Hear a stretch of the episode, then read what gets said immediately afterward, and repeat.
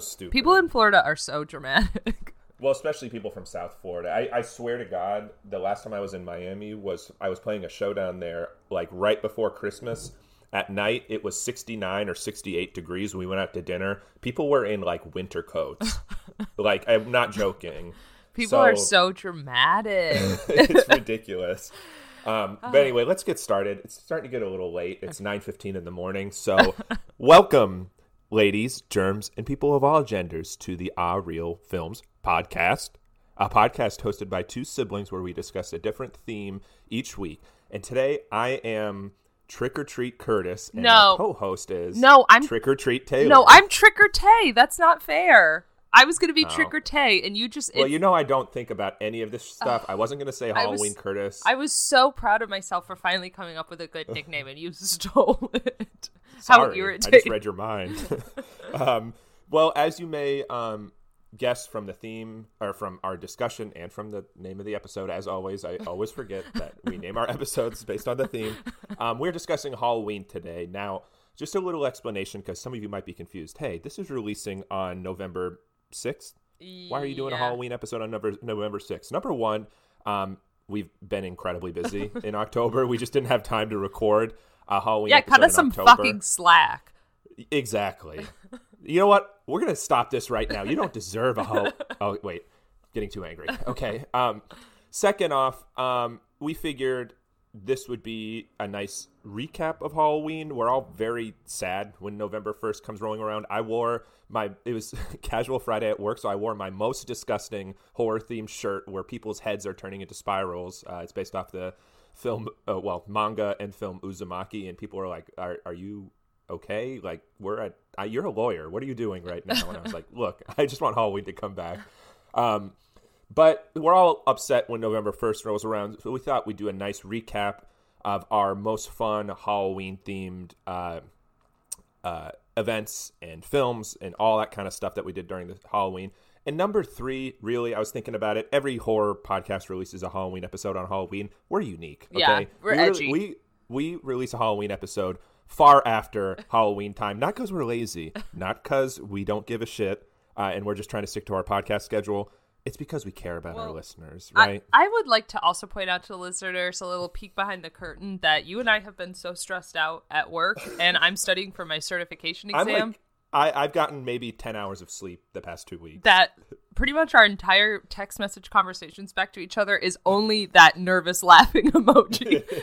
and very genuine. Are you okay? Yeah. Like, do you make Like- sure you drink a certain, you know, St. John's Wort? Okay, it can. Oh yeah, that was my newest thing. I was like, Curtis, you sound really stressed out. I think that you should be drinking St. John's wort tea. And that was No. like my legitimate like thankfully thankfully um you know uh well i am about to have a kind of crazy thing happen at work but holidays are coming up i'll have some time off Yeah. i know you'll have your test coming up we'll have some time off Yeah. we're going to be producing a lot of great content in the next two months we have four episodes uh Oh, the- yeah. before the end of the year or right at the end of the year and be slash beginning of the year that we're really excited about um so please uh we'll make sure to stay on schedule Oh, yeah. We've got work schedules uh you know, uh, loosening up a little bit. But um, anyway, uh, I almost lost the plot there and just started complaining on my podcast. What if this Um, Taylor- became like one an a, an advice podcast? Because I'm obsessed with advice podcasts. Like, Me too. and it was just us talking about our lives.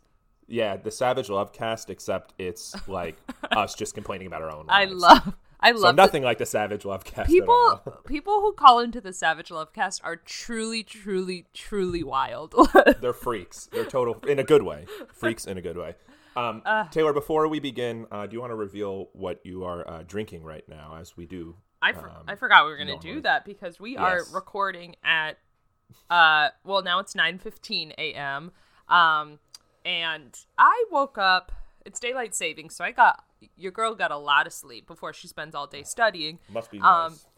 I woke up at 7:30 and then I stayed in bed um, on my phone as you do. I was like, mm, comfy, cozy, blah. And then I got out of bed to make my coffee and I get a text from Curtis that says, "Hey, tried to call you. Where are you?" And I was like, "What's up, dude?" And he was like and he was like, "Well, we're recording." I was like, "Oh, you meant 8 a.m. And so I was Yes. I Yes. was I was in a complete dither. Um, but I did manage to brew my delicious coffee that I am enjoying with silk soy milk pumpkin cream creamer or pumpkin spice creamer. So All right. yeah. I, I'm going to one up you here. All Okay, right. all in right. terms of basic bitches, bitchedness. I'm drinking Trader Joe's pumpkin coffee with silk pumpkin creamer and a pumpkin donut right now. we are Feeling like, very good. we are it's like determined 70 to keep- degrees right Yeah. now. I'm frozen in my house. we are determined to keep Halloween going. Yeah. Oh, I'll be drinking this shit until, you know, February Oh, if I can. I have to tell you an unfortunate um, Halloween related incident Mm. um, that is related to pumpkins. Um, my boyfriend Justin does not understand Halloween, I don't think. Like, he just doesn't get as into it. So, on Halloween, I, I had like a get together at my house. We were like, you know, passing out candy to trick or treaters, but my best friend slash former contributor Tori had brought over all these pumpkins and we carved jack o' lanterns and we had them sitting out on the front porch and it's been pretty cold here so they weren't going to get rotten whatever. The next day was friday. I came home from work. I'm like where are the pumpkins and Jess was like, "Oh, I threw them out this morning.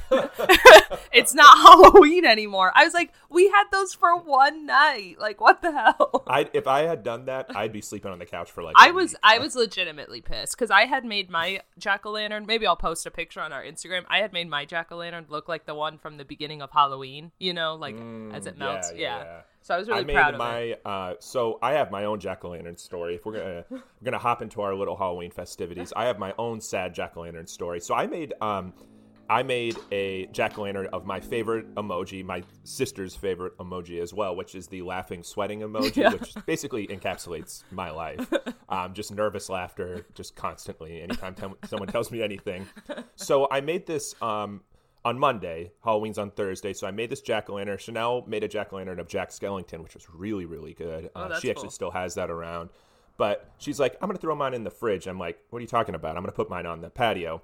So, to those folks who live outside of Florida, uh, last Halloween I lived in Tallahassee. In Tallahassee right now, you know, averaging like high as 75, low of as low in the 40s. Yeah, Um, in Tampa, today is the first day it's gotten below 70. I woke up and it was 68, and I put on my sweatpants and my socks, my woolly socks. you grabbed your and- pumpkin spice co- coffee and you said to yourself, mm, "I love fall." This is the only day of fall we're getting, folks. Uh, tomorrow it's gonna, it's supposed to be a high of 88, so I'm gonna enjoy it while it lasts. So I don't I don't have my brain still has not wrapped around the fact that I do not experience cold weather anymore. So I put this pumpkin outside, and it rained for two days straight and averaged about a high of 85 to 88. By the time Halloween rolls around, I'm like, where are those candles? I'm going to put a candle inside my pumpkin. There is just a hive of flies Ew. and mold just hanging out in that thing. We, I still lit it and it got rid of the flies. And next, Chanel's was perfectly fresh. It was beaming. And then my sad pumpkin, you couldn't even see the light inside of it. It was so sad. well, uh, Um, at least that relates to the uh, theme of the pumpkin that you had carved, which is the nervous laughing emoji. yes, yes, absolutely. So I quickly threw it away so it didn't scare any of the children coming to our door. Yeah. But um, did you get any trick or treaters, Taylor? Okay, so I finally moved to a neighborhood. It's actually one of those neighborhoods that people drive in to go trick or treating in. Um, and so it's my first year that I got trick or treaters, and we unfortunately ran out of candy, even though we got Wow. a big bag from, uh, from Costco. And it was absolutely devastating uh, that when kids would ring the doorbell and we would have to be like, "We're out of candy," but um, I saw And then they cry. They refuse to leave the Yeah. porch. I saw- in the middle of the street. and I saw so many good costumes. First of all, I saw a lot of cute little Black Panthers. I saw a two-year-old dressed as Hulk, which was as adorable as like you would think. but I guess because the new, um, I guess because there was a new Chucky movie that came out this year, there was a lot of kids dressed as Chucky, and most of them I was like, "Oh, that's cute," you know, whatever. I you know, someone rang the doorbell. I go outside. I'm passing out candy. All of a sudden, out of the corner of my eye, I see this kid running towards me. He's dressed as Chucky with the mask, holding up a fake bloody knife, and he was running towards me. And I legitimately felt scared for a second because he was like the size of the Chucky doll. Yeah, yeah, of course. Um, Well, unfortunately, I we got plenty of candy that we will now be eating for ourselves. we only got about five or six groups of trick or treaters, all very very cute. One girl came to our door, and her parents were filming it. I think we're the first house on her first ever trick or treat. Oh, She's that's very cute. Yeah. But um, uh, the park near our house, we live really close to the Hillsborough River, uh, and a park is on that river. And the park had tables up, so kids could go to the park, and neighbors you could set up a table and give out candy that way. And afterwards, kids were going into the neighborhood, but we're um, I guess a little far south for the park. So uh, Chanel's sister, who lives about half a mile to a quarter of a mile away from us, they ran out of candy. We uh, unfortunately did not, but Yeah. I did uh, manage to watch uh, three movies and get drunk slash hungover the next day That's on good. Halloween. So I'd say overall pretty successful. Same, same. We we watched. Uh, we queued up Hocus Pocus, a little uh, Nightmare Before Christmas, a little Trick 'r Treat. So um, it was. I mean, I I didn't I- watch any of them because I was getting up every two seconds to give out candy, but um, it was still fun. Nice, nice. Yeah, I think on Halloween I watched Friday the Thirteenth Part Two. Me and Chanel have a thing where we like watching sequels on Halloween, so we can. That's how we eventually get through all of them. Oh, okay. Um, I've seen all the Friday the Thirteenth movies except for Jason Goes to Hell. Um, but uh, we watched Friday the Thirteenth Part Two with her sister, which is the one where Jason has a bag on his head and and trips over every branch on the ground, seemingly. Um, I watched for the first time ever Halloween Four. Uh, Return of Michael Myers, which was very good. Highly recommend that. And I also watched Return of the Living Dead, which I will um, be discussing maybe a little bit later. So- okay. yeah, but um, Taylor, you uh, before we kind of recap some of the stuff that we did, some of our favorite films that we watched, uh, do you want to go over? I know you've completed um, all of the Nightmare on Elm Street films at this point. Speaking of sequels, let's get your list. I mean, this is a perfect, fun uh, Halloween time film franchise. So let's get the list of your top Nightmare on Elm Street films Okay. in order. All right, from and- worst to best. from from worst to best. Yeah, yeah, yeah. And so uh, to reiterate, in I I bought a DVD collection off of Amazon that was like all the Nightmare um, on Elm Street movies, um, and it did not have the remake in it. So there was eight films that I watched as part of my Nightmare on Elm Street coverage. Um, feel free to hop in um, as I go I'll, I'll comment. Yeah. You know I'll comment. yeah. So my number eight, so the worst one was uh, Nightmare Nightmare on Elm Street six, the final Freddy's Final Nightmare. Um, the tr- I watched this film, so it was number six. So I watched it pretty recently, probably less than a month ago. Um, and I can say in the ensuing month, the only thing I still remember is that uh, Freddy uh, dresses up as a witch and rides a broomstick past a kid's house. That part was Yes. hilarious. I truly cannot remember any of the other plot points. Um, this film is a mystery to me. I will say that even though this is my least favorite Nightmare on Elm Street movie, I do remember still enjoying watching it, and I think that speaks to the quality of the franchise as a whole. Um, that this is not, I wouldn't say it's like a terrible movie. It's just not. I mean, it's hard not to compare, obviously, to the other Nightmare movies, and it's like, all right, well, I'm glad I watched it because like now I can say I watch all of them, but I won't be returning to this film. Yeah. So see, I don't like what this film did to Freddy's character. I think it's too much of a horror comedy, but I also like horror comedies just Yeah. fine, and I thought it was pretty funny. Freddy riding the broomstick like a witch is uh, iconic Yeah. at this point. It's kind of his jump the shark moment a little bit. Um, but uh, you know, I can't disagree too hard with it. I would put it above maybe two or three of the other films, especially if you include the remake. But Okay, yeah. If you I can't argue with that. maybe. Um, yeah, and uh, I think, and, and I don't want to discuss each film too too much, but just to the horror comedy, and uh, this is something that is true of all of the films, so I'll just say it once. Um, Freddy is a humorous character, and he was always intended to be a humorous character. And the best Nightmare on Elm Street movies are the ones where he's both scary and funny. If he leans too far into being scary, that's not as fun. Um, and if he leans too far into being funny, then you get Nightmare on Elm Street 6, Freddy's Final Nightmare, which is like, yeah, he's funny, but it's not scary anymore. So, um, so my number seven is Nightmare on Elm Street 5, The Dream Child. Um, This is truly where the franchise started to kind of come off the rails. Um, like, so in the fourth movie, you kind of get a new main character, and she is in the next. She's in four, five, and six. She's good, and I enjoy her character. But in in Dream Child, it just like the plot is so bizarre. Like it's when they really started to try to give Freddy like a very concrete backstory, but like you get kind of one backstory in three, and then in four they kind of continue it, and then in five it's kind of just like they add in this other thing, and eventually you're just like, wait, what movie am I even watching anymore? Mm-hmm. You know, it Yeah. kind of it, and and this is an example too of where like Freddy just doesn't feel like he's not the main character anymore. They have so much other stuff going on that like Freddy invading your dreams and killing you kind of seems like a subplot, you know? So um I didn't hate this film um as much as other people online seem to, you know, a lot of people are like this is where the franchise really became shitty as if like New Nightmare didn't come after this film, but Yeah. um yeah. so I, I wouldn't say I wouldn't agree that this is like where the franchise drops off, but I will say that it kind of takes a lot of stuff that you don't really care about the franchise and makes it the focal point. Well, I could not tell you a single thing that happens in either four or five, so I have no comment. Okay, um but then we can move on to my number 6, which is Freddy versus Jason. Um I loved this film. It was really awesome. Uh, I don't really think it's a Nightmare on Elm Street film. It's kind of Oh, just is a- that why you have it as your six? Because I know you really enjoyed it. Yeah. It's just because it doesn't feel like a nightmare film. Exactly. It doesn't Okay. feel like part of the franchise to me. And if anything, it actually feels like more of a Friday the 13th movie. Like it, it I of, agree. you know, I totally agree. Like it just in the way it feels, it's very, it's a lot more serious than other, like, than Nightmare on Elm Street movies. Um, I really enjoyed it and it was very, very, very fun to watch. I think this is a great, like, party film. But I was thinking about in terms of doing like my franchise review, it's pretty low for me. Um, Freddy has a few zingers, but it's like mostly like most of the time you see him is when he's fighting Jason, which is cool, but like you kind of miss the It's more epic. humorous aspect. Let's be honest. It's epic. epic. Yeah.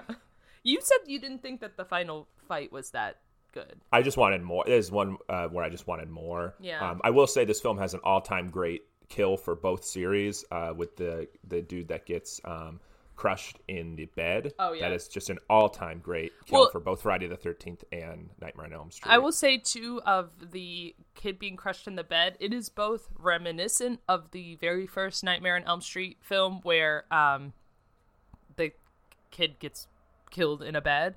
Um, Mm-hmm. but is some somehow kind of just like a, a an upgrade to that, I think, you know, because that's Yeah. such an iconic scene from the original Nightmare on Elm Street film, and this is kind of like an homage to that, but it does something different, which I thought was cool. So, Agreed. Okay, so that's it. Freddy versus Jason, number six. Number five, Nightmare on Elm Street 2, Freddy's Revenge. There's a lot of things to like about this film, I think. Um, obviously, there's kind of like a gay subplot, and a lot of people think this is like the first gay horror movie. That's cool. Um, I think that Freddy stays menacing, but maybe is like less funny than you would expect him to be. But something about this film just like doesn't work. And i can't really put my finger on it. It's just like there's a lot of good elements but when you watch the film as a whole you're just like huh. And it's kind of a shame because it's the second nightmare on elm street movie. So when when you're new to the franchise and you watch it you're like oh well that's a bummer because the first movie is so good. Like is this and- but then the franchise kind of picks up after that. So i, I do kind of wonder what went on with this film. Um, i read some stuff online um, but it kind of just seems like it was maybe like a sophomore slump type of thing. So. Well, I this might be a little controversial, but I feel like, and it, maybe it's just not for me to say, but I feel like this film is the first gay horror film, the same way that Howard Dean would have been the first gay president. Like, I, I just don't, I don't buy. Just Yeah. as context, Howard Dean famously said that he would Yeah. be the first gay president, which Howard He's- Dean's not gay. he said he said if Bill Clinton was the first black president, not black, I'm gonna be the first gay president, not gay. not So- gay. Yeah, I just don't buy it. Um, I uh, I appreciate the um, the main actor in this film. He's uh, gone uh, and spoken at different conventions about you know how um, how how much he appreciates this film and how much it's done for gay culture. Um, you know, to the extent that it has. However, I, I think any gay subtext is purely incidental. I mean, you know, I don't think that, that this was um, meant to be done by uh, the filmmakers, and I don't think we should just read that read this into the film simply because the main uh, Yeah. actor was gay. I think- yep. but I, I kind of agree. This in, in, in, terms of everything else, I feel like this movie is honestly kind of boring. There are a few like really good moments in the film, but those are few and far between for Yeah. me. All right. Well, now that we're in the top four, I can say um, I was kind of moving these four films around even up until this morning when I awoke in a panic and had to remember that we were recording. Um, and I will say, pro- this is kind of the ranking I'm giving them now, but I can definitely see them ch- that changing as I rewatch these films again. So I'll just go with um. So no- my number four is Nightmare on Elm Street four, Dream Master. I loved this one. Um, I loved it even more so for the fact that other people didn't love it as much as I did. Like, I just thought, first of all, I said, as I said to you, I love a teen drama. And this is like teen yes. drama at its finest, I think, um, such as that we hadn't seen since the first one. Um, I also love that at the beginning, you're kind of given a cast of characters, and throughout the film, um, their kind of importance to the plot changes until, as I said earlier, you kind of have a girl who emerges as the as like a main character, and she's in the next two movies after this. Um, and I just think that it was both really scary. The plot was fast, you know, fast paced, and that Freddy stays like funny in this film. So um, I really enjoyed it, especially as a um, as I think it works really well with Nightmare on Elm Street three. Like I think these two films you could watch them together and kind of get like an encapsulation about what the series is like as a whole. So, mm-hmm. Dream Master, Nightmare on Elm Street again, 4. no comment for me. I just cannot tell you anything that happens in this film. All right, cool. Um, all right, so I have for my number three, I have um, Wes Craven's New Nightmare. Um, Wes Craven's New Nightmare. What? Nothing. Go ahead. Wes Craven's New Nightmare. um, first of all, Heather Langenkamp is back, baby, in this film, and she's awesome as she always is. Uh, I really like how meta this film is. Um, I think it's probably, besides the first one, the scariest Nightmare on Elm Street film, um, because basically the premise is is that like Freddy is actually real, like because Heather Langenkamp plays herself, um, and gosh, what's his name? The guy, oh, Robert England, Robert Englund. Yeah, yeah, plays himself, and so it really does feel like, oh, okay, the threat of Freddy is real, um, as it hasn't been kind of you know since the first film. I think my only criticism of this film is that it's not at all funny, and I did really miss that about this mm-hmm. film. Um, being a Nightmare on Elm Street film that's not in any way humorous, that was kind of tough for me. Um, that's why probably it's not even higher Mm-hmm. Yeah, prototype for Scream. Uh, really scary. I thought there were some funny moments. Just the the meta parts of it were darkly. Hum- I don't even know if it was darkly humorous. Just you know, kind of yeah. funny. You know, quirky. Um, but yeah, I thought it was pretty scary. Um, I had my uh, little spiel on this uh, when we spoke a few episodes ago. How you know I watched this with friends and they all hated it, but right. I still quite enjoy it. Which I don't. I still don't get. Um, especially if you enjoy Scream. Yeah, I, I mean, think all those people can go ahead and unsubscribe. So yeah, I, I, think it's safe to say. Yeah, all right, we'll have well, like five subscribers by the yeah. end of the year. Okay, so uh, my number two is Nightmare on Elm Street Three: Dream Warriors. Um, mm. I think mm. that this is pretty much everyone's favorite sequel um, in the Nightmare franchise. Um, it is. It has the same stakes as the first film um, but has a totally different take. I really appreciate the Nightmare on Elm Street films that are like very different, like the plots are very different, but that they kind of still feel the same, and that's how this film is. Um, it's I think it has a lot of the great kills that we've you know kills are good. Um, mm, they are like I think it has a lot of the great kills that we've come to expect, you know, from a Nightmare on Elm Street film. And I think it's also really impressive that it did come after Nightmare on Elm Street two. Um, because you would think like oh okay you know after seeing two you're like oh okay i guess that's the direction the series is heading in and nightmare on elm street 3 managed to kind of go back to its roots without seeming like it was backpedaling do you know what i mm-hmm. mean like oh totally it totally. kind of like but it also adds something new the right. idea of the dream warriors is right. really really cool like somebody fighting back against freddy yeah yeah which i mean they do in the first film but they like you know it's it's you think it's more effective in this film well, and it's more like, like, coordinated and well it's cute because it's like i mean i say cute but like you know all of the kids in dream warriors kind of have they manage to make it about like okay these are the strengths of these different kids this is how they're gonna fight freddy without it being kind of like cheesy like you would expect yeah, this film to be a lot cheesier than it is um and it's just like i mean it's a really really good film um mm-hmm. and i really enjoyed it which means another another all time great kill with the TV kill. Just Oh, yeah. point that out. Yeah, yeah. She was being a bad girl though. She wasn't She supposed was. to be smoking. So exactly, um, exactly. Not that she deserved to be killed in the TV. no, she like, did. She did. you please. Um, which means obviously that my number one is the original Nightmare on Elm Street. I tried to think of any way that this couldn't be number one, but I really couldn't. Um, it's one of my favorite horror movies of all time. It's scary. It's funny. Um, it really introduced one of the greatest horror villains of all time and my personal favorite horror villain freddy krueger. Um, so there's really i mean there's I, there's nothing about this film that i don't like whereas with all the other ones i can pick out one or two things that i don't like. Um, i will always be down to watch this movie and i'm always as entertained um, as i was the first time i watched it.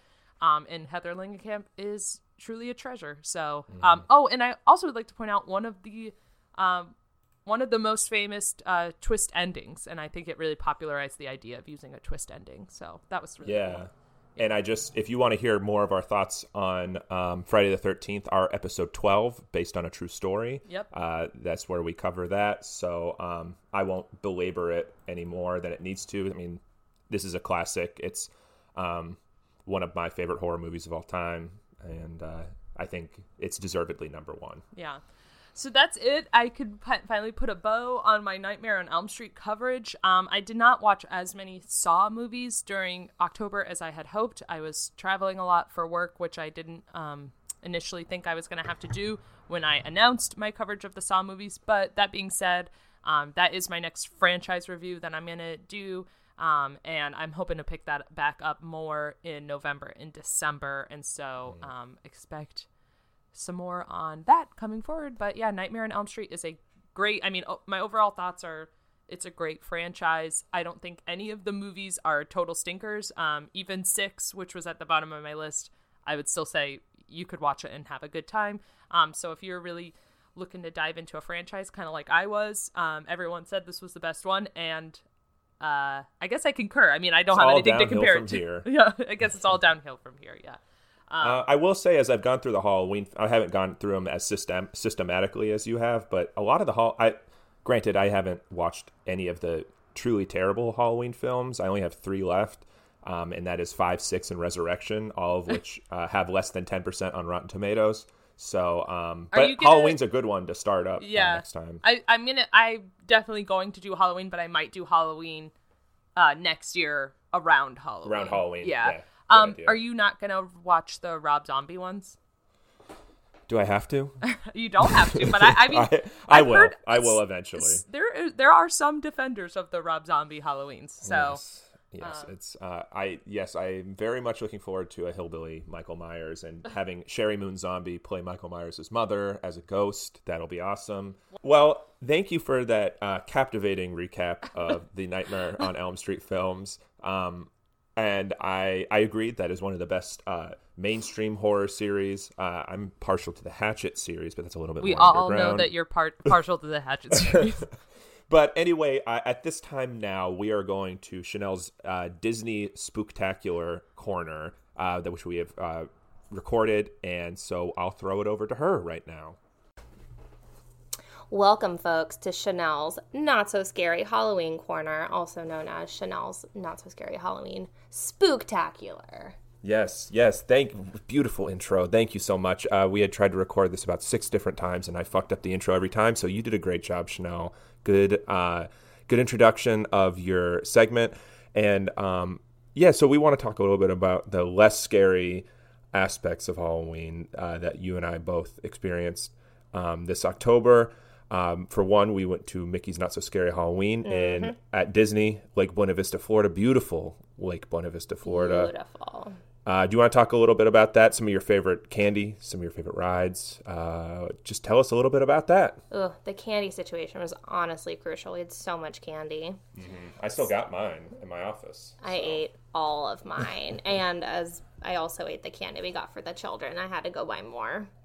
So, uh, Halloween candy is definitely one of the best parts of Not Scary Halloween. But so, Mickey's Not So Scary Halloween Party is like a separated ticketed event. So, you have to buy like a special ticket to go in like after hours, and they limit it to the amount of people that can be there. This was the first time that either of us have been to like a hard ticketed event. That's what it's called in, in Disney speak Hard ticket. a hard ticket. We didn't get a hard ticket. We did get a cool wristband. Yes, yeah. No tickets were involved. No, actually. yeah, I don't know why it's called that. Wow.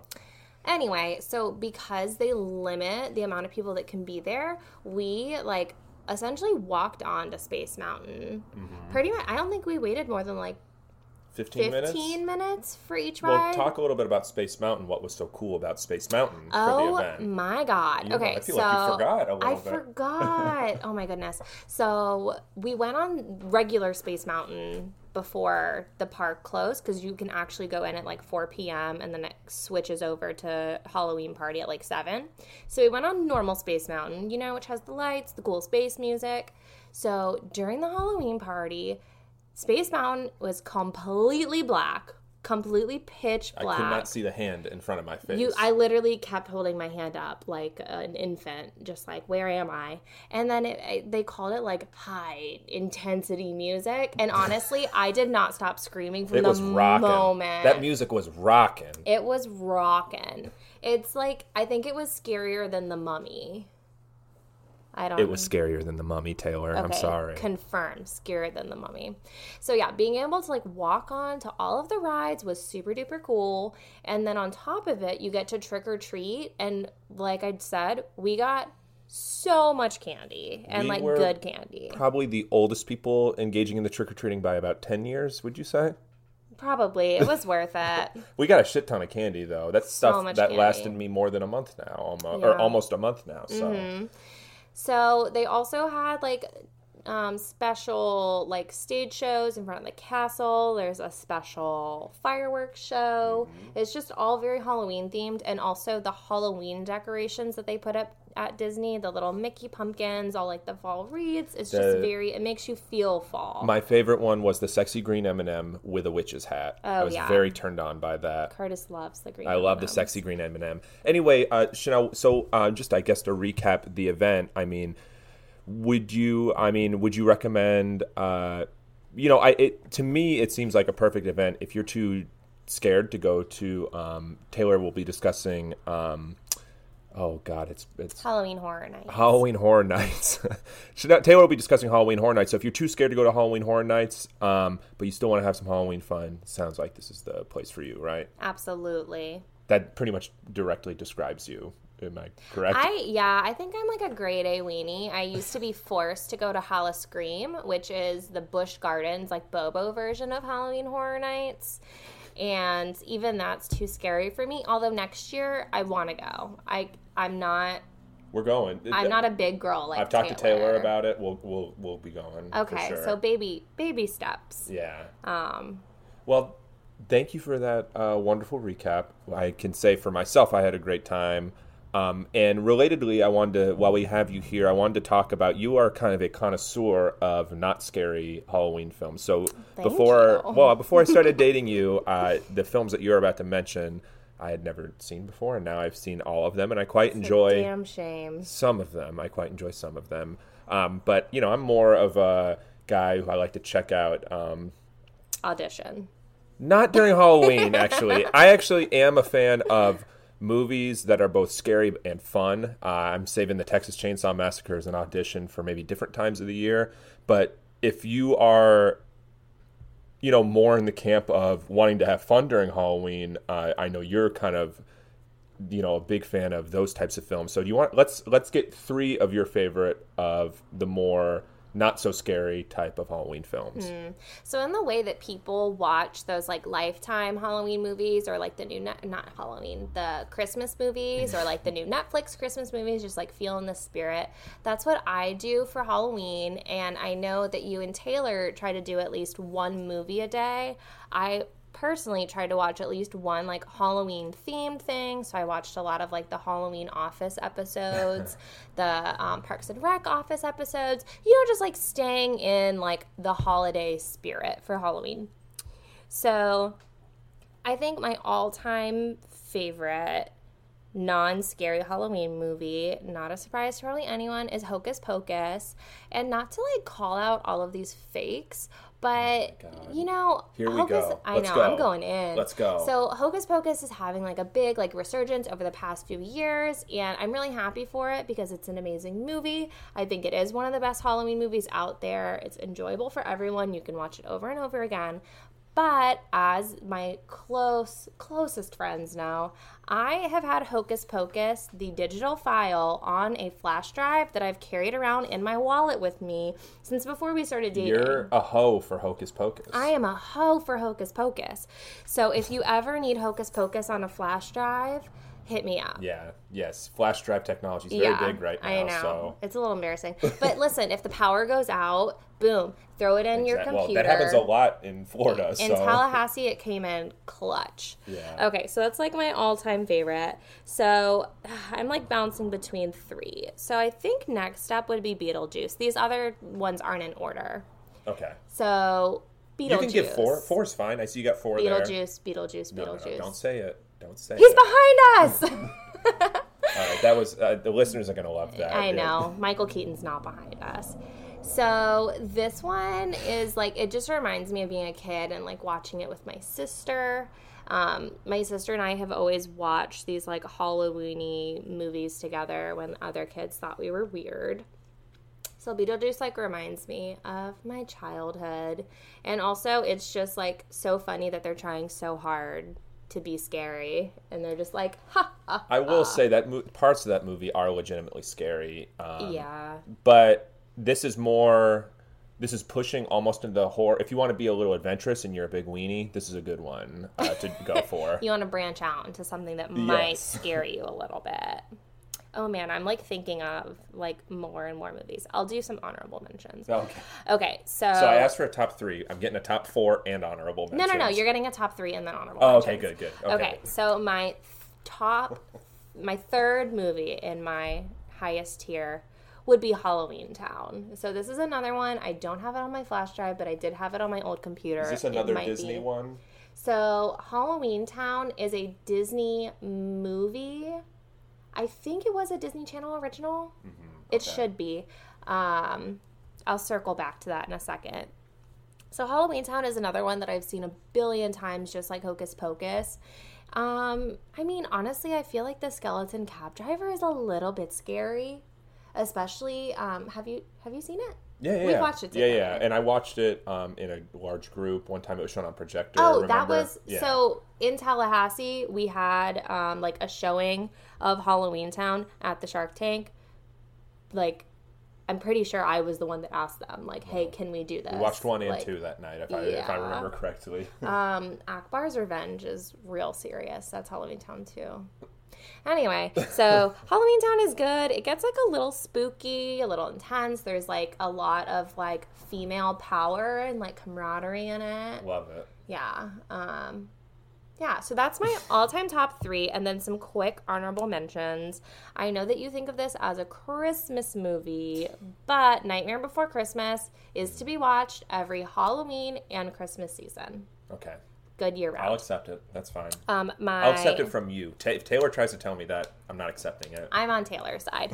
So um, my other honorable mention would be um, The Addams Family. Love that movie. I know, I watched it for the first time with you this month, and I loved it. I can't believe that he hadn't seen it before. I just, yeah, It's wonderful. I just my favorite Delightful. thing is well, of course, how much Morticia and Gomez love each other, but just the lighting on Morticia's Mm. eyes. You pointed out to me actually, it looks like the lighting on the uh, character in Candyman's eyes, the woman in Candyman, I, whose name escapes me right now. But yes, it's very Mm-hmm. Uh, similar. Helen Lyle. Helen Lyle. Yes. Yeah, whenever Candyman's talking to her towards the end of the movie, when she's like going, I don't know if she's going cuckoo. I don't know if you guys Yeah. discussed it. Anyway, when Yeah. when shit's getting real and the light is shining on her eyes, in we were at the Tampa theater, and I was like, huh, this is like Morticia. Mm, that's so funny. Yeah. Well, that those are some great pick. Oh, you have one other. I know how I would like to finish. Oh, good, please finish with a flourish. Okay, so to round out Chanel's Not So Scary Halloween Corner, Curtis, Yes. one of my favorite questions to ask you in life. Uh-oh. What, I ask you what your favorite food is. Uh-huh. What is your favorite Halloween candy? Favorite Halloween? Ca- I mean, favorite Halloween candy is just a version of my favorite candy. I love the Reese's pumpkins. Uh, The pumpkins. the pumpkins, the bat, the bats are good too, but the pumpkins are just seem to be juicier with more of the peanut butter in them. Those are my absolute favorite Halloween candy. What about you? Mm. So, in typical Chanel fashion, I have two. So, my one of them is so the like Easter Cadbury eggs. They make a Halloween Mm. scream egg, and it's green goo, which I Neon also green. I love green colored food. I got the green ketchup as a kid, and like everyone hated it. Yeah. so that, and then my other one is um, Reese, not Reese's, uh, Milky Way Midnight. Oh, I know you're you're a Milky Way fan. Well, those are two great picks. I don't think I've ever had the egg before because you'll get one and just eat it before Yeah, I I can won't even share it with you. yes.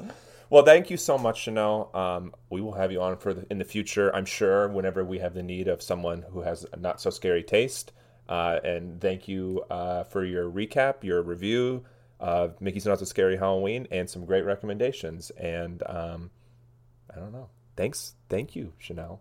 And that wraps that up. And now we're gonna go into uh, Taylor's coverage of Halloween Horror Nights. And we're back. Hello, folks. Oh man, I missed you all. Uh, it's good to be back.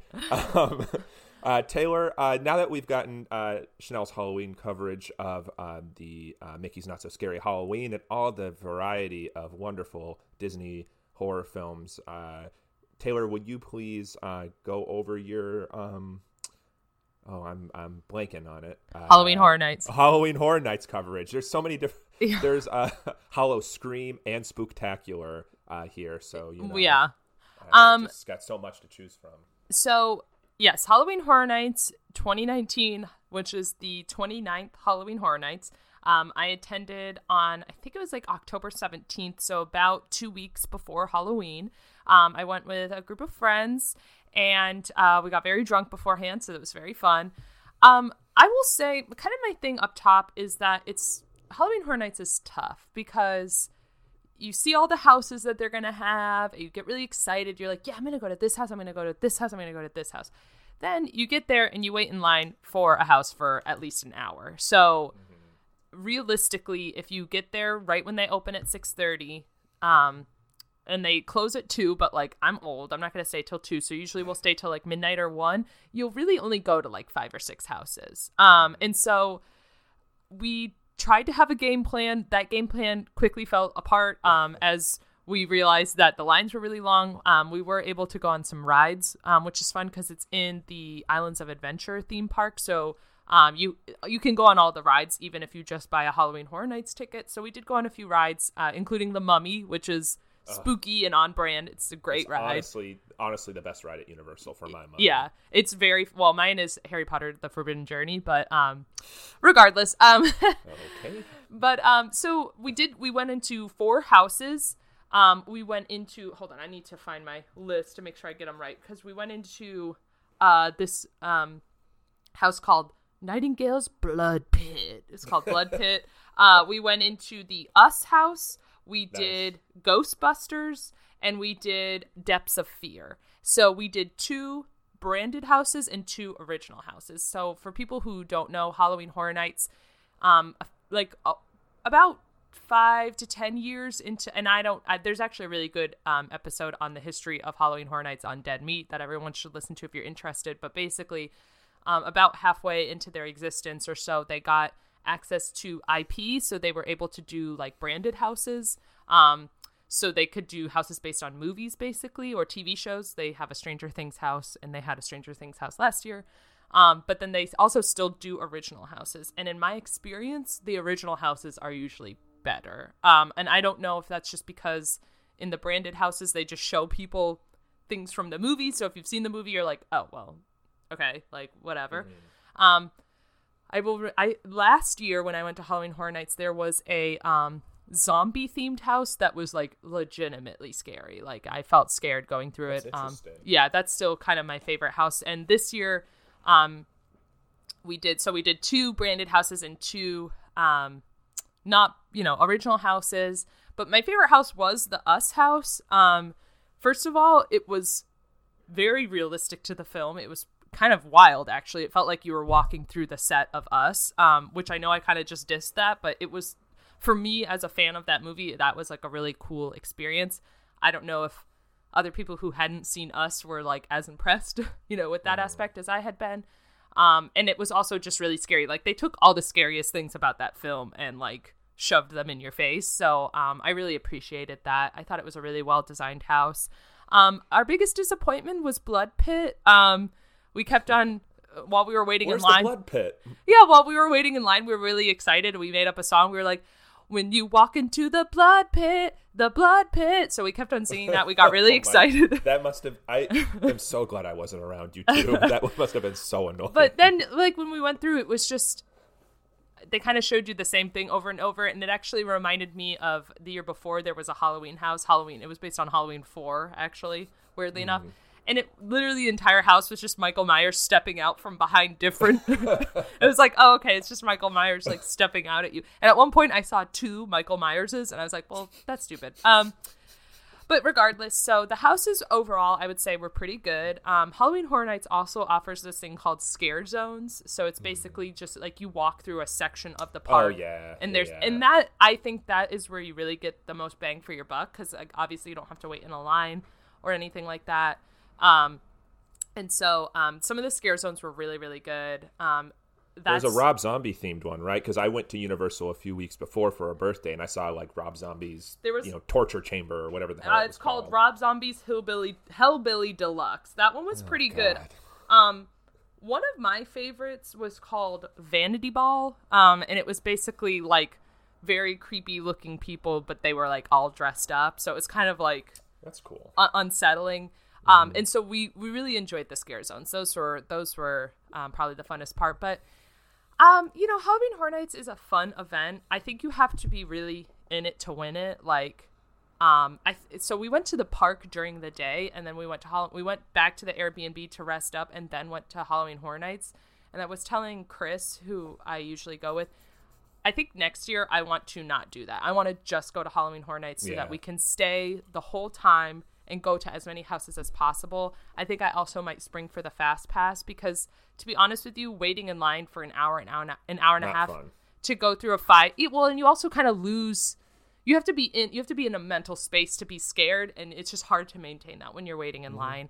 Um, I will say that at Universal they do sell alcoholic beverages, so that Mm. can kind of keep you going. They did not do so at Mickey's Not So Scary Um, right, Halloween. I was so- very, very hyper off of candy, but Yeah. uh, not drunk. Um, and um, and to be honest with you, too, in Florida, um, there are a lot of Halloween events that you can attend. And not that I don't like Halloween Horror Nights, but I think now that I've been twice, I'm kind of ready to maybe go to Howl-O-Scream or yeah, go that's what I was going to suggest. Let's go to Howl-O-Scream. It's you know Yeah. right in my city, so Right. And so, um, all in all, I would say if you are a horror fan um, who has a lot of patience, Halloween Horror Nights can be a fun event. It is also very crowded, um, which is, again, kind of a mood killer.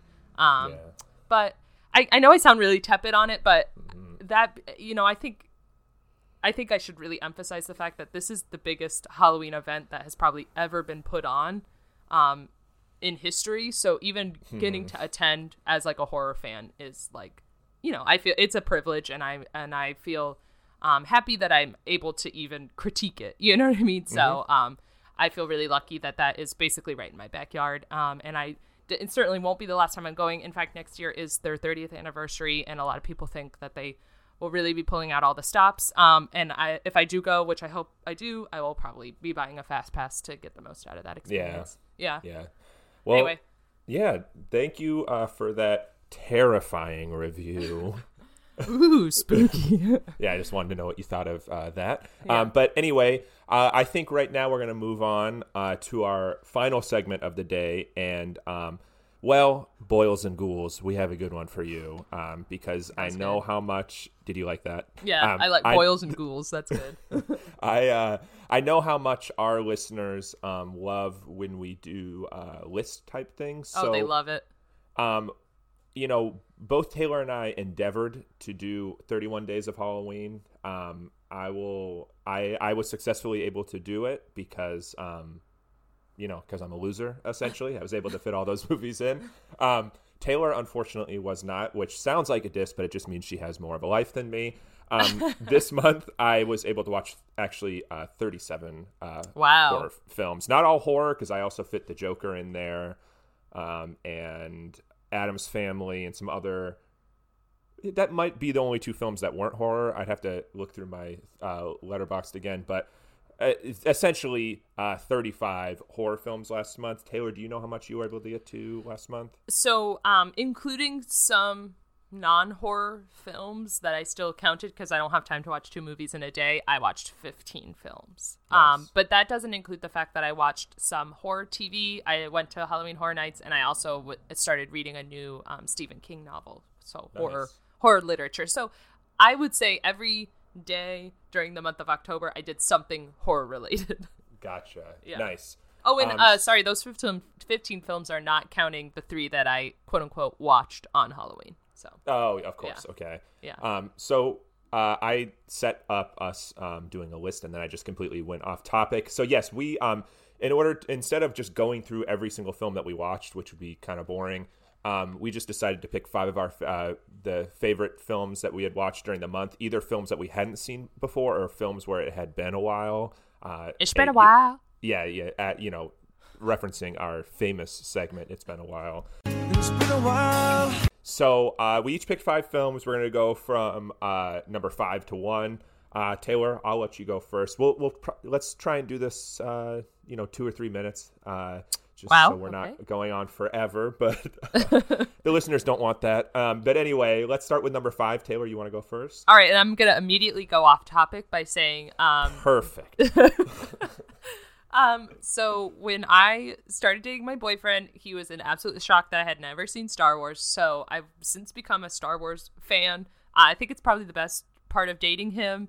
Um, nothing to do with his personality or like our relationship, but just the fact that now I love Star Wars. Um, and so the new Star Wars movie is coming out in December, and because of that, one of my all-time favorite podcasts, Binge Mode, is covering the Star Wars franchise. it's So fantastic. I have it. Oh, and it is. Folks, they did a whole episode on Jar Jar Binks. It's called was Jar Jar Binks: A. Character Study, and you need to listen to it. Um, and so, but I had seen the original trilogy, and I have seen the most recent two movies, but I had never seen the prequels. So, uh, because the, the because binge mode was starting with the prequels, I had to go watch the prequels so they wouldn't be ruined for me. Um, so I will say that during the month of October, I started watching the prequels. I watched The Phantom Menace, and I've watched Attack of the Clone, or yeah, Attack of the Clones. I hate Um, sand. And wh- I hate sand. It's so coarse and rough. Not like you. like you. You're smooth. It's so fucking creepy. Um, and I don't want to get too into it because it's not horror related, but I did want to say that that's been taking up a lot of my mental energy. Is the Star I'm Wars prequels? go. I so think we're gonna go through all the Star Wars films before the movie as well, just because I've been enjoying binge mode uh, so Yeah. much as well. And uh, Chanel has been insistent that we watch the prequels, so I'm girding my loins uh, for that. I'm just gonna say it, and we can move on. I like the prequels. I think they're good. So um, I've been enjoying. I've really been enjoying watching them. Every moment you say that, Taylor, it tortures me. I've been Your dying a of little these films since. haunts me. Hey, listen, Hayden Christensen is a total babe. So even though he plays a incel in that movie, like I still enjoy watching him. So anyway, let's move on. Um, the, that's the last time I'll talk about the prequels in this episode.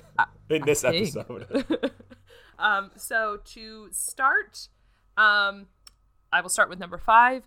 I watched the original Saw um, to start off my Saw franchise. Um, I was a little tepid on it, to be honest with you. I was like, I didn't really because I had I've seen one of the Saw movies. Um, actually, funny story. My boyfriend at the time in high school and I went to go see whatever Saw movie was in the theaters. Um, but since we were only 16 years old, we couldn't um, buy a ticket to go see that Saw movie. So we bought a ticket to go see Nights in Rodanthe. Um, and then snuck into the Saw movie. That's back when you could still do that. That was before Yeah. seats were assigned. Um, so I would say that this was kind of my introduction to Saw at all. It's this technically the second Saw movie that I've seen, but um, I, I'm just counting it as the first because I don't remember the one that I had seen previously. Um, it was okay. Um, I'm putting it as my number five mostly because uh, it was I was really anticipatory of seeing it and I did enjoy it. And I think that it's setting up some better films to come. And I've heard a lot of people say that the Saw franchise kind of gets better. Like the first movie isn't that great, but then some of the I think subsequent movies two are is really the good. best. Yeah, I think two exactly. is the best for me. Of the, Right. I've only seen one, two, and three, but I Yeah. enjoyed all three of them. Yeah, and the first movie is really good and it is disturbing. Um, my personal, um, one of the things that disturbs me the most about uh, horror movies, like one of my scariest things, is like human torture and like degradation. So I thought that really, you know, it disturbed me. Um, but I, I hate to say it, it's just really dated, and that's kind of it's hard to Mm-hmm. get over that. that. It's hard I to get over that. that. Yeah. Um, so number five, Saw. So I'm going to start off by sidetracking a little bit. Back in the day when you had to do that to get into rated R films, I bought a ticket to the movie Honey three separate times and never saw the film Honey. So there you go. I just I just remember uh, like my boyfriend at the time being like, "Hi, yeah, uh, two for Nights in Rodanthe," and it really made me laugh. Um, anyway, I'm pretty sure one of those was to see Saw 3 as well. Oh, that's uh, If. I'm not mistaken. I'm sure it was one of the Saw films. Um, Yeah. Or maybe Hostel or something. anyway, uh, my number five is a film that I I saw when it was released in theaters in 2012, but wasn't impressed by it when I saw it in theaters. Saw it again, um, you know, a few weeks back. Uh, was impressed with it, and that is Cabin in the Woods. Oh, Um, cool. uh, now a horror classic, a horror comedy slash meta analysis of horror classic. Uh, and all the films I'll be discussing on, uh, I if you follow me on Letterboxd, they all got um, three and a half stars or higher. So basically, I usually say three and a half is at least seven and a half out of ten, even because you can't do three point three four or whatever. Anyway, uh, that's besides the point. I really enjoyed this film.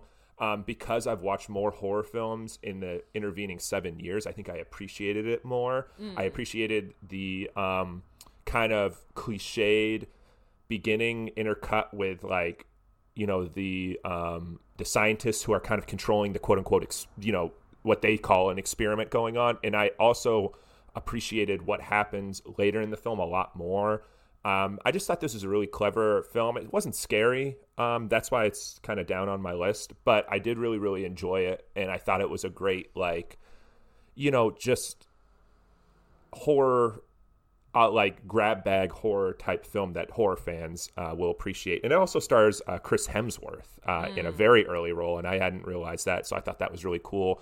Um, Joss Whedon wrote this film, uh, which really surprised me because I feel like most of his stories recently, uh, Avengers, are very like formulaic and kind of just.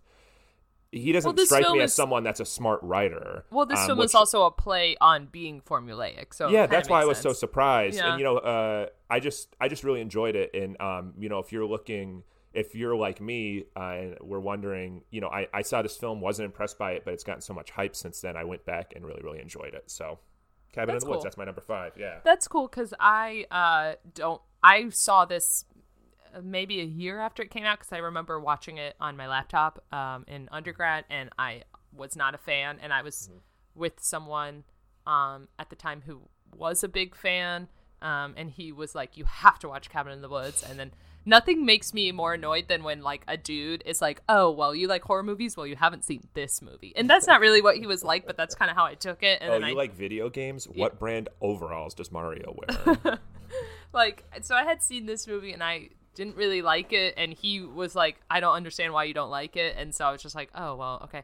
Um so but i think i should you'll it appreciate well. it more now yeah for sure. I think so.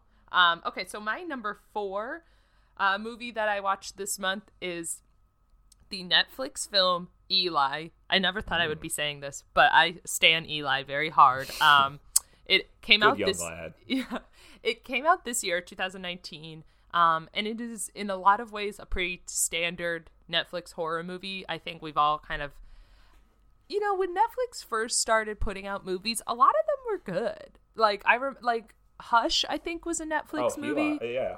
Um, Sorry, Hush was very, very good. Yeah, Gerald's Game was a really good movie. And lately, like, they've been making so many stinkers that I think to say something as a Netflix horror movie is kind of a dig. Um, but this is, in a lot of ways, still kind of, kind of a Netflix horror movie as it stands as a dig. But it has a lot of elements about it that work. And I think that if it had been I think if it had been a little less formulaic in some ways, it could have been like a really good horror movie. As it stands, I just think it's a pretty good horror movie that I really enjoyed. Um, and it has a pretty, um, well, it has a very talked about twist ending that a lot of people did not like, but that I really enjoyed. Um, and I think speaks to some other themes that are present earlier on in the movie. Um, so I wanted to put it on my list also to just say like I think it's a pretty good release, and I think if people um, have time and are so inclined, I would check it out. So, um, yeah. Uh, as you were speaking, I put it on my watch list, so I'll try and check it out before the end of the year. all right, Um, sick. you did recommend it to me before, but I was like, mm. But now you've convinced me. Um, so my number four is one I'm very excited to talk about, um, and it's actually free online if you just Google it. Um, it is the WNUF Halloween special. Oh yeah, uh, cool. yeah, like I said, if you just Google it, it's on archive.org. Uh, you can watch it for free. Um, it is a film that was made in 2013, but shot as if it was uh, in the 80s, which, okay, you're like, whatever, Curtis. That's doesn't- very House of the Devil of that. yeah, it's like whatever. However, this is a film uh, that is shot like a special, like a local news special, complete with fake commercials and everything. Some of which are very, very funny. Um, you, the film starts out with kind of the last 10 minutes of a local news program talking it you know it's set on halloween talking about like there's this dentist who's doing a candy buyback program so there's a story on that um, but then you know they and they prep you for this Halloween special where this uh, newscaster is going into a house with a few mediums to uh, where a house where a boy killed his parents after using a Ouija board, and you kind of go from there. I, I don't want to give it away. It's really really unique, uh, despite you know again very when I was first describing it sounds very formulaic you know set in the 80s it's shot on uh, video so it's very very grainy and it feels like it's from the 80s more so than a lot of other films that are like set in the 80s um, it really is something you know he he when he made this film he put it on vhs and would leave it at conventions like vhs conventions give it to people and be like yeah sell this and he wanted people to think this was like you know obviously it quickly came out that this is you know made 2013 but you know it really can get away with it. I feel like it really is very, very authentic. Um, the one thing that does give it away, it's set in a county that does not exist. I tried to look it up on my phone to see, you know, if the phone numbers were real and things like that, but it's not.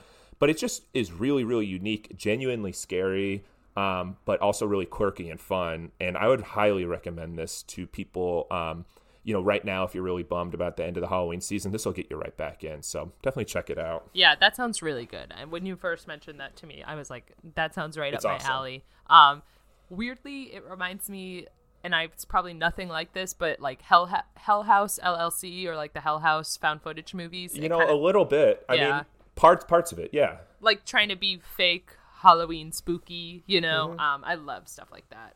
Um, okay, well, my number three, I'm very excited to talk about because I finally watched Candyman. Now, I covered Candyman Mm, yeah. on an earlier episode, so I won't belabor it too too much um, on this episode, but this is like uh, I mean, it's a classic horror film. Um, it's also been very famously difficult to find, you know, streaming. Um, I was almost at the point where I was just gonna buy it. Um, I don't typically like to buy movies before I've seen them in case I don't like them. But I was like, why? I have to watch Candyman. Like, I, I can't just be one of those people that's never seen Candyman. Yeah. Um, and so I was so excited to finally watch it. I was excited to watch it like even if it hadn't have been good, I would have been still like, oh, finally I watched Candyman. I would have still felt happy about that. But like add to it on top of the fact that it's like one of I mean it's probably one of the best horror films ever made. Um I was simply delighted. It was scary. Um it was really well acted. The plot line works on like a lot of different levels and Tony Todd is a total babe. So, um could watch him all day. So, uh, yeah, Candyman. I mean, if you haven't seen it yet, you simply must. It should on still be on Netflix now. Okay, Yeah. yeah. Um, I saw this film again in theaters. Thankfully, it was playing uh, in theaters one night here in Tampa. Um, this movie's just excellent. It's so thoughtful. The music's great. The shots are great. This is really a film that could come out today and be Yeah. in line with like those more artistic, like Yeah. what It was ahead of its time. It Yeah. totally, totally. Um, and it's by a director who had only done one horror movie previously, so it kind of That's bonkers. yeah, so it's but it kind of shows in a way, you know, he's you know, he wants to make a film that's a little it's a little bit different than normal horror films. to to um so that we're not kind of recapping our earlier episode one thing that we didn't discuss um when i brought this up maybe an episode ago um what do we think about like jordan peele remaking this movie Oh, I'm really excited. Yeah. I'm really excited. I think it's ripe for that kind of uh, you know, it, it's a interesting reading um but I also can see how you know they talked about this in Horror Noire, um, the documentary about uh, you know basically black horror. Um, there's a reading that this is kind of like you know the the black man lusting after the white woman. You know, Uh-huh. it could could be a little ham fisted. Uh, some people think. So I think this is like everything about this film is very very modern, but some of the themes could use some updating, and I think that's going to be great. yeah I, I i agree i think that what i would expect jordan peele to add to this movie like what he's known for is already present in the movie so i will be excited to see kind of his take on that. I'm interested in his take. That's Yeah. basically how I feel about it. yeah so all right Um, but my number three is a film that I had seen. Uh, I had I watched ton of times when I was in high school when I was really into zombie films, and I had not seen it since I became an adult. Uh, so at least twelve years, um, and it's something I've had a DVD of for that long. Basically, I've been holding on to this DVD for a while. It is Return of the Living Dead.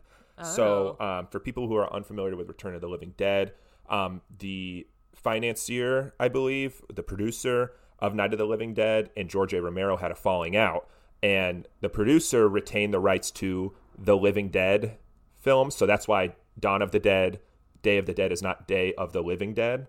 Um, oh okay and so uh, Dan O'Bannon made Return of the Living Dead, and then there's Return of the Living Dead 2 and 3 and possibly 4.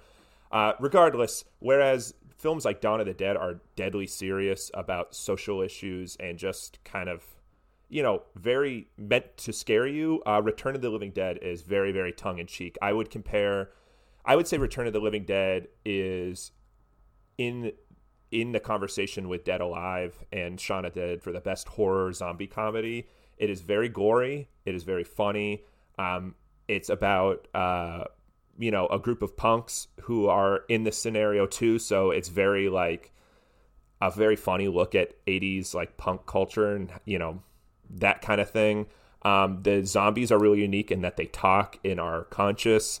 Um, they don't die even if you chop them into little pieces. They're still moving, so that leads to a lot of funny scenarios. There's parts of this film that are also scary. It just has everything. It's such an easy watch. I watched this one on uh, Halloween Day. It was literally the last film I watched. This 37th film I watched in my uh, movie challenge, and it was one of the ones I enjoyed the most. I'm really glad to have revisited this film. That sounds cool. I'll have to check that out. And I didn't it's know all of the all of the drama about Yeah. the Living Dead Yeah. nomenclature. So if you see Living Dead, George A. Romero had nothing to do with it, and he's probably pissed off that you're watching it from the grave. Yeah, like I was about to say, do you really want to insult his memory like that by watching Night or Return of the Living Dead? It's a great movie. Great love, great movie. I don't think I love under- it. I love this movie. I love this film. Okay. Um well, unfortunately my top 2 are films that we've kind of already discussed on the podcast. Um as we got into at the top, I didn't get to watch as many films, so I didn't have as many things to pull from. Um but my number 2 is Joker, uh which I did see about a week into um October. We had discussed at the time whether or not this is a horror film. I'm still calling it horror adjacent, but I do think it's still appropriate to talk about in a horror context, unlike that person um, who yanked the discussion from my horror group on Facebook. I still hate those people so much. I really should just leave that group and find a new Yes. one. Um, Please do. I'm uh, so yeah. sick of hearing about it.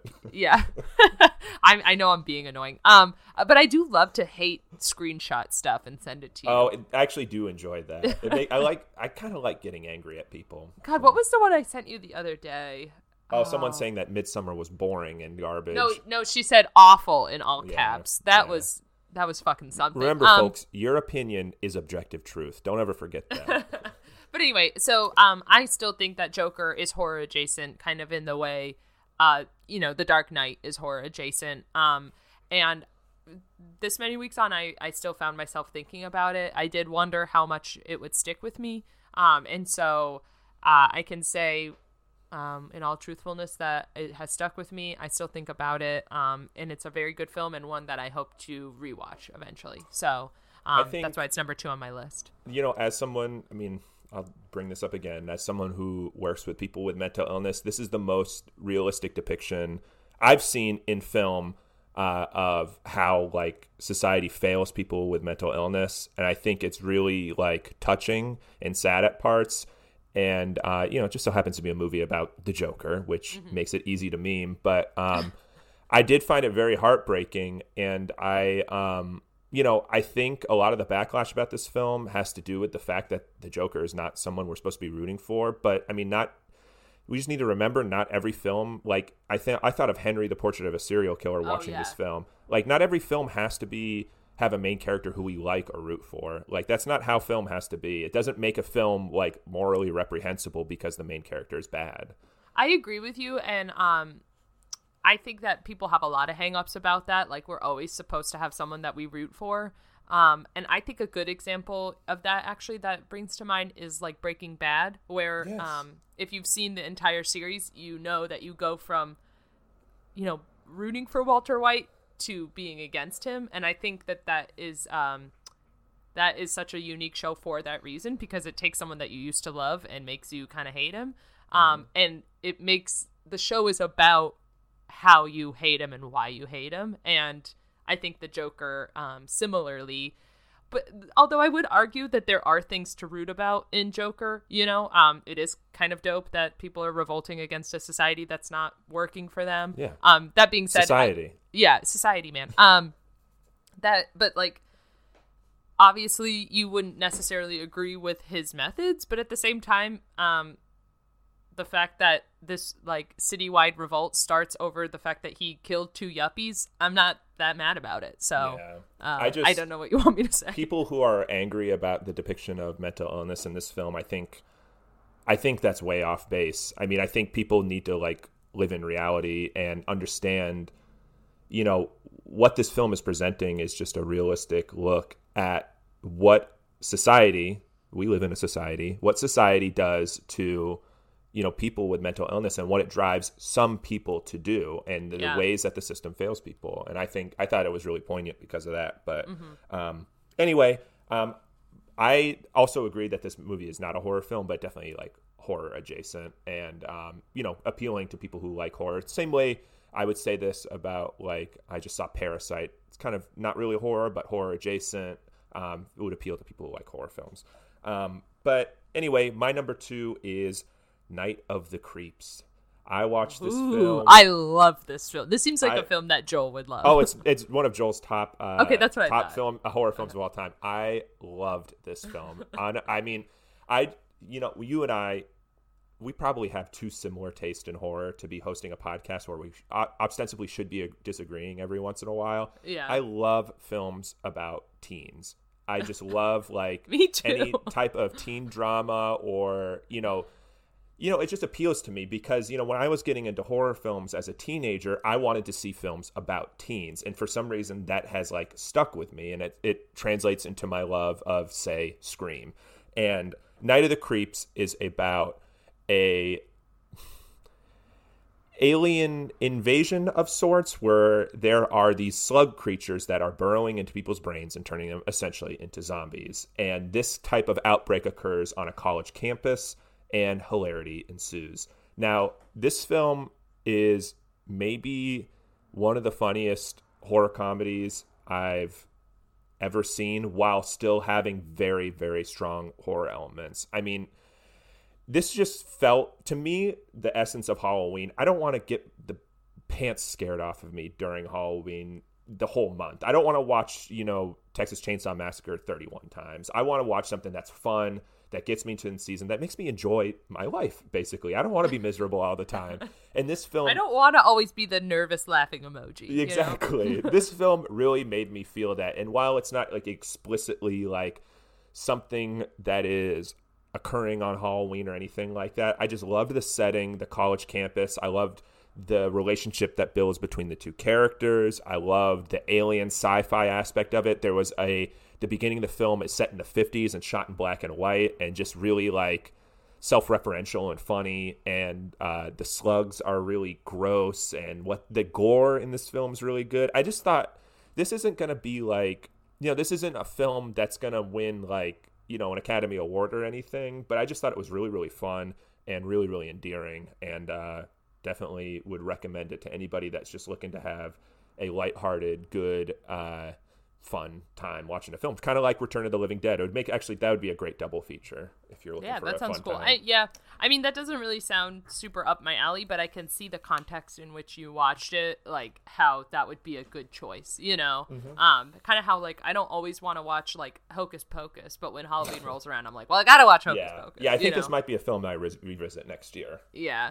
Um. Well, my number one, uh, you know, I'm not gonna beat around the bush was um Bush was The Lighthouse. Um, it was one of my favorite films I've seen so far this year. I just saw it last week, um, as part of my 31 Days of Horror. Um, I think my experience watching it kind of added to my enjoyment. I was in Dallas for the weekend. Um, I got some delicious tacos, and then I went to this really cool kind of artsy theater to go see The Lighthouse. Um, it was a really it was kind of an older theater, so I think that like added to my enjoyment of kind of the older style in which this movie was shot. We just did a review episode about The Lighthouse, which yeah, covered check your feed. depth- It's Yeah. it's uh, we released it the same day we were dropping this actually. Yeah, so check your feed.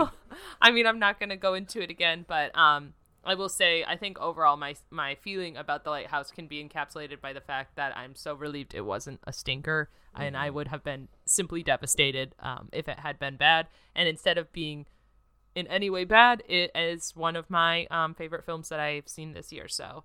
Um, again, everyone should go watch The Lighthouse. And I'm sorry that my top five was just like, all right, so I've talked about this film already on the pod, uh, but like that's kind of just the reality of um of you know not being able to cover as many as many movies as I would have hoped to. Um, so kind of as my top five, I will say um, I am looking forward to seeing a few films that are available um, for streaming. Um, the first movie I'm going to watch as um, after my 31 days of horror is Anna and the Apocalypse, which is Oh, finally nice. available on Hulu.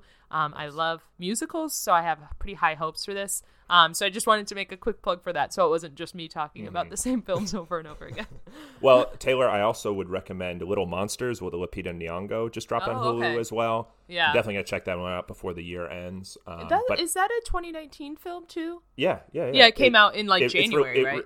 Well, it was in festivals in January, but it released Oh, just okay. a few weeks ago. Oh, Um, okay, cool, cool. I just, I'll have to you know, I know out. we're going to have this conversation later, but for 2019, it's gotten really confusing because I realized I put a lot of 2019 films on my watch list, but I was having to go bar- as far back as 2016 to remember that I put them there because they were originally released in their for, like original countries. And two- it's it's Oh, going to be okay. difficult. We'll have to do a big caveat on that. I may maybe I'll cut this out, but we might have to do a big caveat on that.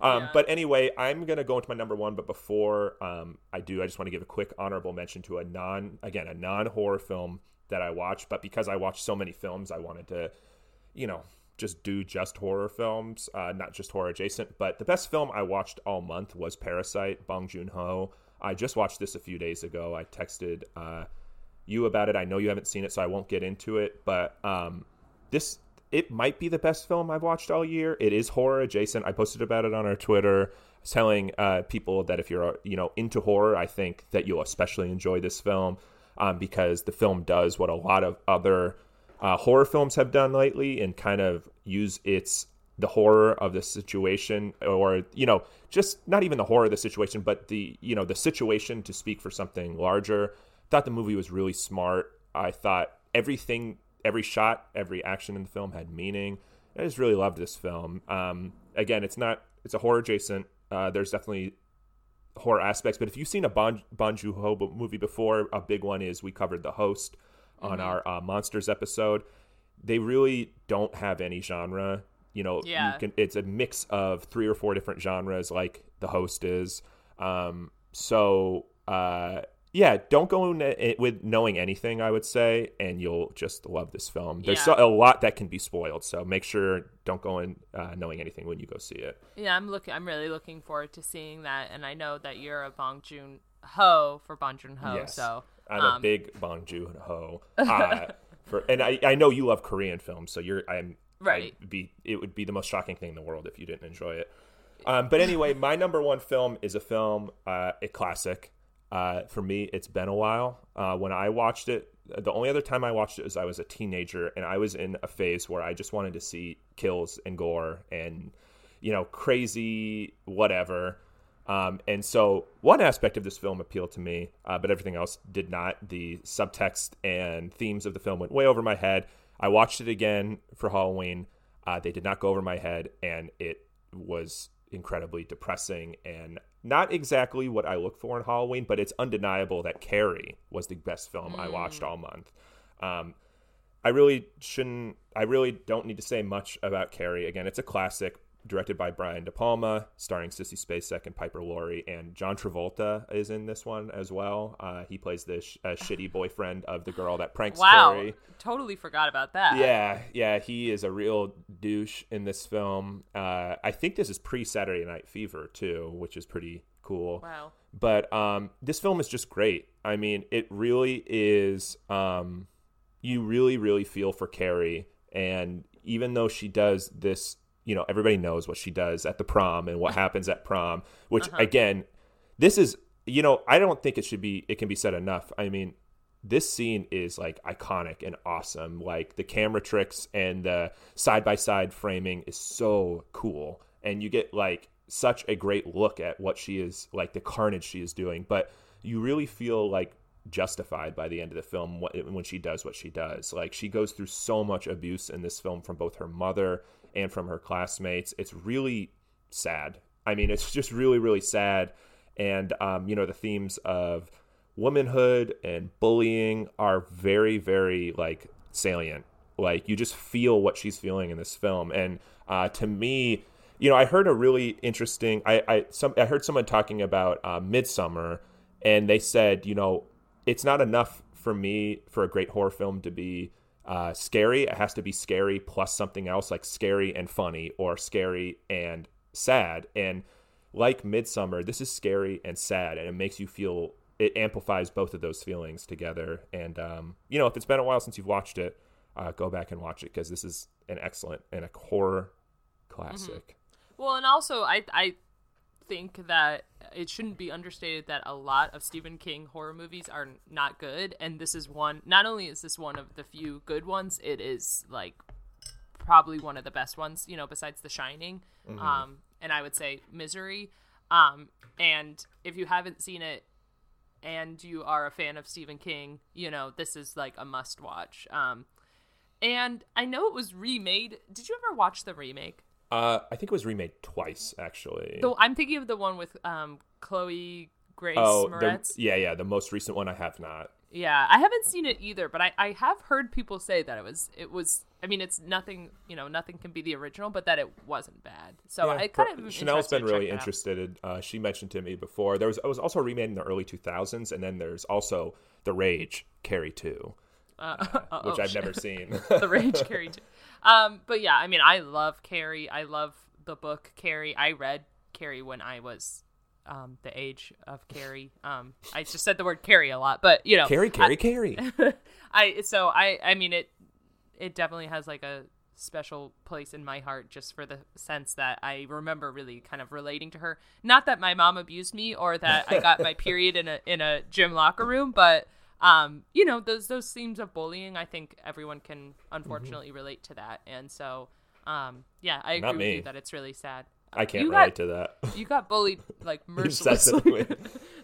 Anyway, uh, so that's our top five. I hope everybody uh, enjoyed that. Um, I think that's we're all we're gonna do today. We're running a little long. I don't know if you had anything extra you wanted to discuss. I think we Um, no, I mean, I will just say that uh, it was a great Halloween season for me. Probably one of my favorite Halloween seasons um, of all time. It was great to on Halloween have trick or treaters and be able to celebrate in that way. Um, I do wish I hadn't been traveling so much for work. I think I would have um, really enjoyed actually doing a 31 days of Halloween. But um, as I always think to myself, there's always next year, and um, I can say with confidence that in a year from now, I will. It's different uh same year different uh, say different year same shit for me uh with the watching Oh, of the horror movie so yeah Nice. Yeah, I had a great Halloween season. I was able to watch far more films than I anticipated, um, which was great. Uh, found a lot new classics, experienced a lot of new stinkers. Uh, so overall, it is just a really oh well i kind of want to ask well sorry i know we're, you're trying to wrap up but i do want to ask what was the worst movie that you watched Uh, the two worst movies I watched were Scary Movie one and two. Ooh, those were bad. oh Not shoot you took well mine at all. you took mine because mine was scary movie too Oh, Scary was- Movie two. I cannot. I have, don't have the words for how bad that movie is. it like not only was it horrible like it wasn't even It wasn't funny remotely funny. There was. I mean, at least nothing- there, at least Scary Movie One has that uh, scene where the popcorn is getting really, really big as she's like talking on the phone. That it was so Yeah. bad. The guy with the hand, yeah I that Yeah. is just. Anyway, don't watch the Scary Movie films. Let's Yeah, well, Doctor really bad. Phil is in uh, Scary Movie Four, so maybe check that one out. But Hmm. uh, okay yeah. Anyway, folks, thanks so much for listening. We got a great slate of episodes coming up. We have our Thanksgiving episode, our Christmas episode, and then a few fun top 10 episodes uh, before the end of the year. So we're really excited to go uh, through that. Thankfully, we have found two Thanksgiving uh, horror movies. Believe it or not, there are they do exist, and we'll be covering them. Um, but uh, thanks so much again for listening. Uh, oh, wait a second. We always do this. We got an email um, Oh. from an intrepid listener, uh, Angel, uh, who also created our art. Thank you so much, Angel. Um, before I go on to this email, I am going to politely ask that any listener who recommended that I listen that I watch Frogs, please unsubscribe uh, because now you I still have to do it I though. still have to watch Frogs. Um, you uh, listeners, I can tell you I don't appreciate you. Um, and They please- represent 25% of our listeners, so please yes, don't so unsubscribe. they represent zero percent of our listenership now. But folks, I will be watching Frogs. I'll try and watch it this week. Um, maybe I'll be you know play some games on my Switch while I'm doing so. We'll see. But uh, I will watch Frogs and give my full review. That's so rude. That's so Um, rude. So, I a little quick background. I posted this on um, my personal accounts, not on any of our our real films accounts, but I did create my top 100 horror films of all time on my Letterboxd, uh, which I've been continuously editing. Uh, as you know, as I fiddle around with the listings, but one of the films I include in there, uh, which is currently number ninety or ninety-five, is Phantasm, which I think is a great film with some obvious flaws in uh, in terms of the acting, but it has some really great imagery, really cool gore. I've always really really liked that film. Uh, however, a person who is not a fan of this film uh, is apparently uh, Angel. So I will read her email. Good evening. I'm writing to alert you of a mistake mi- made on your greatest horror movies of all times list. It seems that the film Phantasm has been erroneously added. I wanted to alert you of this mistake so that you can avoid being responsible for others potentially absorbing any media regarding this series. No need to thank me, just one horror buff out looking out for another. Best, Angel. P.S. That's legitimately hilarious. P.S. If if by some chance you intended to include the film Phantasm in your greatest horror movies of all time list, then I'm gravely concerned for the mental well-being of those in charge of this wonderful podcast and demand that an episode is produced detailing the value on detailing the value of this film, or I will be sure to never listen to this podcast again. Well, Angel, Whoa. that you can never listen to this podcast again because you are Okay, s- banned from now Okay. on. All right, we've now lost five listeners because you're just like on a spree You are banned. Uh, and I will actually a um, comply with that request. I will do a full review of Phantasm in the near future uh, on our uh, uh, what do we call it? What are you watching segment? That What we have you been have- watching lately? Yeah. I will uh, rewatch Phantasm before the end of the year and do a full review just for you, Angel. And Wow. if I prove to you that this film is good, you must stop listening to our podcast. Oh my god. Oh okay, wait, no, well, the other way. You have to continue listening. I was about to say, in what situation will Angel continue listening to the podcast? I've already berated half of our listenership at this well, point. um, I mean, yeah. If you have any other hot takes that you would like to, yeah, we uh, love in- hot takes. Actually, inform us of, um, please email us ahhrealfilms at gmail.com. And you can also find us on Instagram, ahhrealfilms, or on Twitter, ahhreel E films. Um, you can also, well, actually, no, I'm demanding that you leave us a uh, uh, rating and a review on the It's iTunes app. Um, we did get one uh, recently, um, which is very nice. That says five stars. Like many out there, my partner is not into scary movies, and this podcast is there for me when I'm feeling spooky but have to settle for Hocus Pocus. The movie analysis really sets the scene, and the banter keeps it light. Keep them coming. So thank you so much. I love our banter, Um, too, Taylor. Wh- what? I love our banter as well. I'm just glad to know that other people out there think that possibly we're funny because sometimes I listen to the podcast, I'm like. I know. Laugh at myself. Oh God, I'm delightful.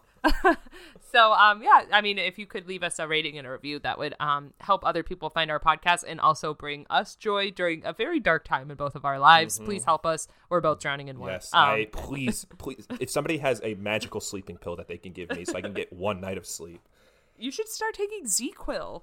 I should just start taking Xanax before I go to bed. Is what I really That's need to lit. do. Some Xanax and a beer.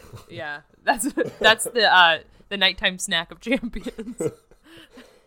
Oh. Anyway, well, thank you so much, folks, and we'll see you next time with our Thanksgiving episode. Bye-bye. Bye bye.